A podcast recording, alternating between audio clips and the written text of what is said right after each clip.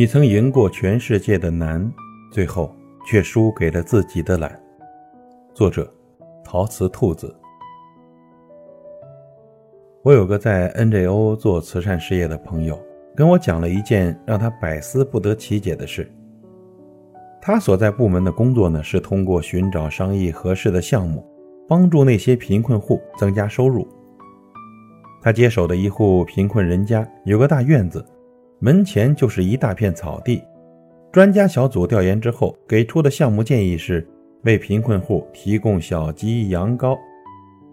鸡蛋与羊奶均归农户所有，盈余部分由公司牵头帮助销售。他拿到草案后，立刻兴冲冲地写好了一套完整的规划，交给了资助方。资助方看完也十分爽快地同意下来，看似一切顺利了。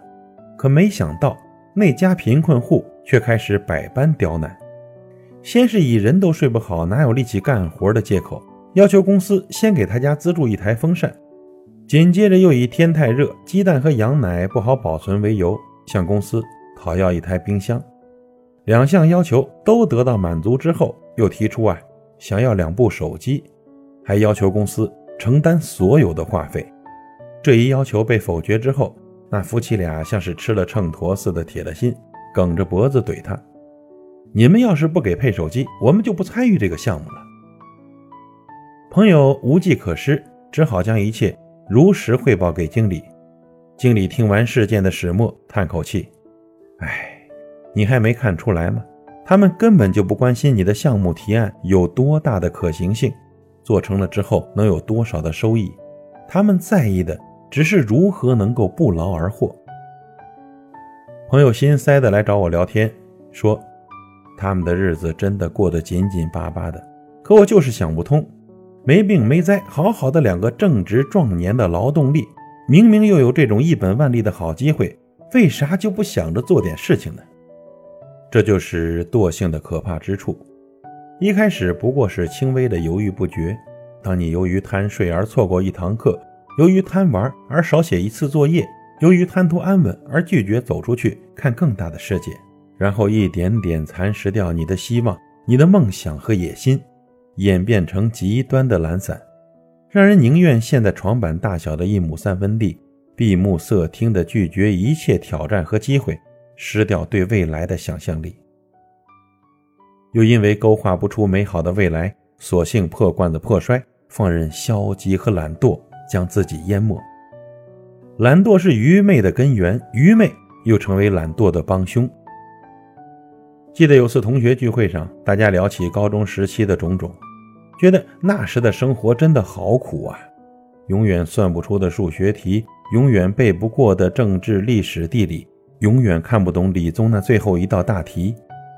穿着并不漂亮的校服，每天早晨就要早早起床，被老师骂，被父母逼。被同龄人之间的明争暗斗压得透不过气来，但也唯有那个时刻，我们知道低压气旋和高压气旋能画辅助线，能背元素周期表，分分钟能解三元一次方程，轻松出口名章名句名篇。而后来呢，我们提笔忘字，出门离不了翻译软件，买菜找零要靠计算器，挑肥拣瘦逃避加班。绞尽脑汁的在朋友圈 P 一张美图，刷刷存在感。哈哈，你知道最难扛过的是什么呢？不是困难，不是生存，不是那些被生活折磨的无法喘息的日日夜夜，不是那些要拼命奔跑才能不被淘汰的高压，而是安全，是自由，是无数个我们觉得自己终于可以去做某件事了，但又放任自己不去做的时刻。锐气这种东西很奇怪的，它像是个气球，在你二十多岁的时候，若能把它撑起来，它就会越来越大，能为你的人生披荆斩棘。但如果你给不了它足够的空间和机会去试炼，它就会越缩越小，就会慢慢的变成木器，一点点将你塞进逼仄的生活。当你失去对生活所有的好奇和热情，将自己全部的人生龟缩一隅。还沾沾自喜。曾经收到过一条让人啼笑皆非的留言，这样问我：我快三十岁了，可还是很穷，特别想干点什么兼职，但是又没技能、没天赋，不大能吃苦。你知道有什么工作适合我的吗？我无言以对。要是你能找到的话，麻烦也介绍给我好不好？这个时代呢，最为复杂，但也最是公平的。他认可的不仅仅是个人品牌，还认可那些悄无声息的努力和汗水。我们身边有太多声音在讲啊，要告别努力的表象，要放弃低质量的勤奋。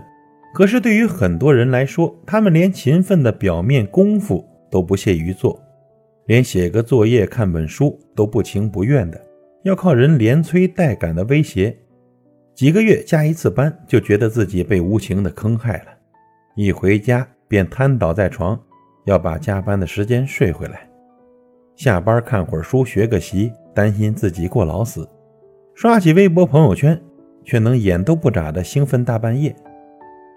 你哪里是输在了天赋不足或者认知不够呢？分明就是因为懒。我们常常把二十多岁的中年危机挂在嘴边，担心自己被社会淘汰，担心自己跑不赢房价，担心自己无力支撑几年之后上有老下有小的生活。可对于很多人来讲，中年时期遭遇的种种难题，都不过是在回报自己年轻时的不努力罢了。该认真工作的时候，你在玩手机；到了中年，便只好忍受最难熬的职场夹层，想走没本事，想留不甘心。该健身的时候，你躺着看剧；等到发现了种种身体指标不合格，又只好用为数不多的积蓄去交换健康。该挣钱的时候，你在打游戏；等到了四处用钱的中年，便只能空叹生计维艰。看到别人早早实现了财务自由，只能酸溜溜地感慨别人好运气。可是，时间不会等你。你曾赢过全世界的难，最后却输给了自己的懒。